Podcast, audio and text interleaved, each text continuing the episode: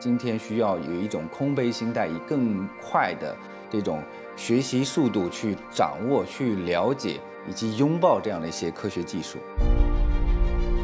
诸如 AR 的这种技术引入到他的企业的呃技能的这种培训中去。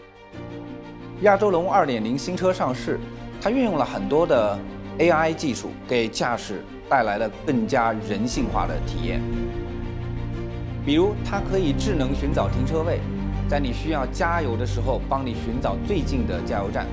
还有身份编码技术，可以自动识别你是不是车主。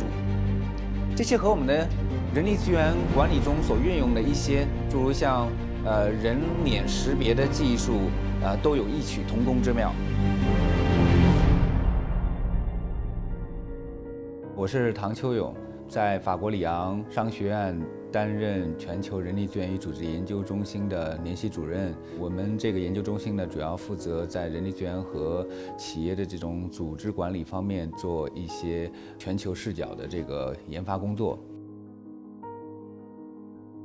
今年七月份呢，我们研究中心刚刚完成了一个全球人力资源科技趋势的。呃，研究报告。那对于这个行业的从业者而言呢，今天需要有一种空杯心态，以更快的学习速度去掌握、去了解以及拥抱这样的一些科学技术。今天已经有了大量的公司把一些增强现实，诸如 AR 的这种技术引入到它的企业的呃技能的这种培训中去，它大幅度的缩短了培训所需要的这个时间，呃，也就意味着员工掌握这些新的技能，它的速度大幅加快了。另外一方面来说，它的培训成本也大幅减少了，同时可以培训的员工数量其实出现了激增。过去他一个老师或者一个师傅。只能带三个五个徒弟，但是今天的话，你要培养多少学生、多少员工，其实只要需要多少硬件的，比如 AR 眼镜就可以了。那这样的话，对于呃企业的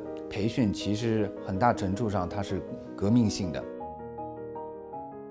一方面，确实这些人工智能的技术以及所谓的机器人流程自动化的技术，正在替代了部分的人力资源管理者的工作。比如，就在几年之前，中国就呃多家企业推出了人力资源共享服务中心的这些机器人。呃，这些机器人长得有点像一个 ATM 机，但是确确实实，它对于人工的替代率是非常非常高的。一些强大的人力资源共享服务中心的机器人，已经对于人的工作已经达到了接近百分之百的这个替代。就在去年，中国已经有个别的大型的这个公司，它的原有的这个呃几十上百个人力资源共享服务中心的 HR 的岗位全部被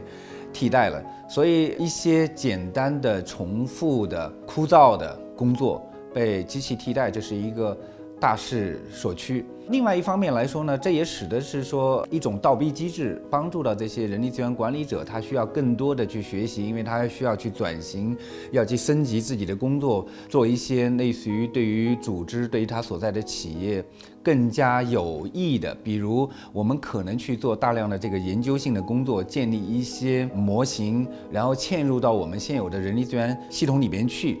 今天的这个系统，它还不能够呃自己去做研究，以及建立一些呃所谓的模型等等。同时的话，有一些人对人的这种交流互动和服务型的，那它毕竟是需要温度的。可见呢，相当长时间之内，这些工作都会变得越发的重要。同时呢，相当长时间之内，它也不会被机器或者说流程自动化所替代。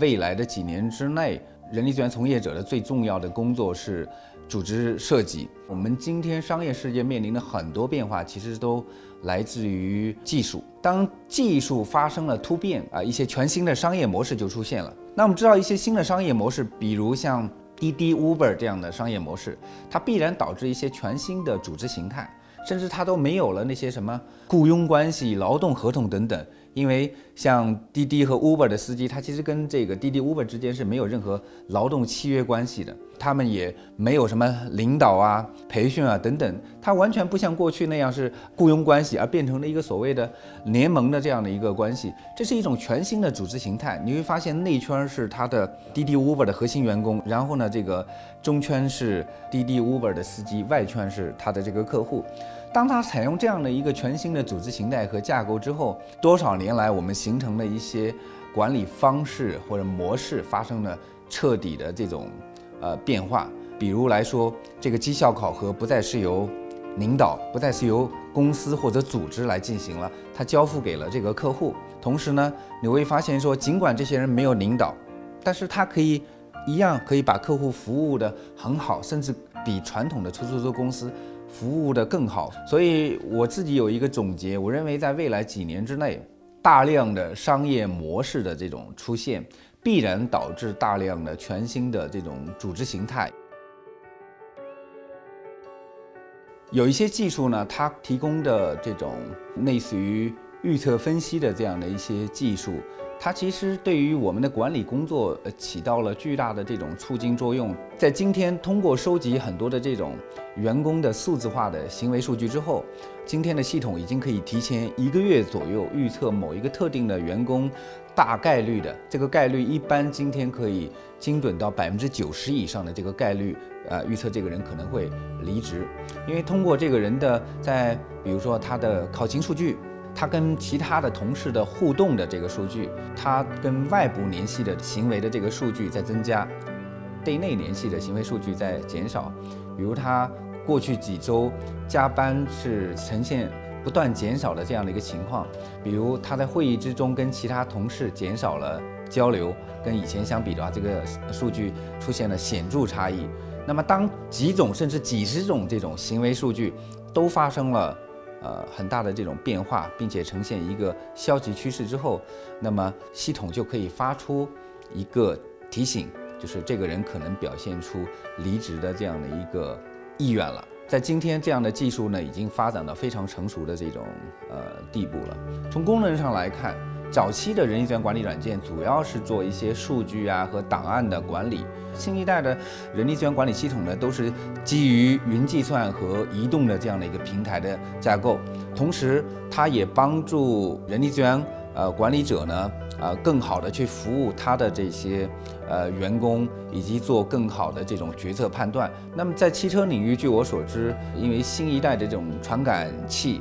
啊，它可以在行驶状态的时候。感知到周边的其他汽车，比如说靠得太近啊，对于我的行驶构成了一定的危险。这个时候，汽车它的这些人工智能的技术可能会提前进行干预，使得我们的这种行驶始终处于一个。安全的这样的一个状态，我觉得在这两个领域，其实啊，这些人工智能的这种技术、预测分析的技术，甚至主动干预的这种技术，使得一个公司的这个发展始终能够处于一个安全可控的这样的一个状态。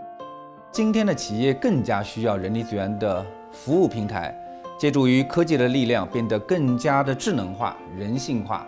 可定制化。具体来说，这种可定制化。科技创新的趋势无所不在，比如说，我们最近关注到一款汽车，这就是亚洲龙。亚洲龙2.0新车上市，它采用的是丰田 TNGA 的架构，从汽车外观到核心部件，极大的提升了汽车的基本性能。它运用了很多的 AI 技术，给驾驶带来了更加人性化的体验。比如，它可以智能寻找停车位，在你需要加油的时候，帮你寻找最近的加油站。还有身份编码技术，可以自动识别你是不是车主。这些和我们的人力资源管理中所运用的一些，诸如像呃人脸识别的技术，呃都有异曲同工之妙。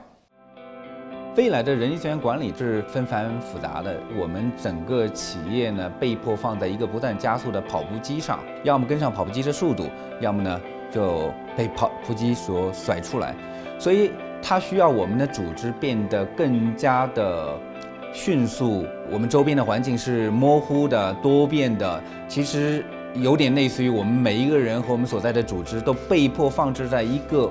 迷宫之中。而当你身处在迷宫之中的时候，其实你跑出迷宫的唯一策略就是不断的去探索和试错，并不是去做预测，也并不是去在那儿坐而论道。所以总结而言，四个字：身处迷宫，唯有试错。而探索本质上就是一种快速的试错的啊一种行为，而这正是今天啊所有的创新的一个最重要的底层的规则。从我们整个人类来说，我们的每一点进步，其实都来自于呃我们的不断探索。从哥伦布发现美洲，这是一个人类的呃进入大航海时代的一个重要的探索的这个过程，以及发现我们身身处的一个球形的这个星体，到我们在宇宙空间的这样的一些探索。工作之外，我自己比较喜欢的呃活动是登山，所以每隔一段时间我都会去找一些山去爬一爬。那我觉得这是一个不仅对于身心而言的一个很重要的锻炼嘛，也是自己能够接触到大自然的各种动植物的一个有趣的这样的一个过程。呃，今天买车的时候，可能我更加看重呃这个。颜值吧，我比较喜欢蓝颜色的汽车。我过去买过的几辆汽车基本上都是蓝颜色。可能我开车的时候更加偏重于安全。我买车的话，可能更加看重这个车辆的智能化。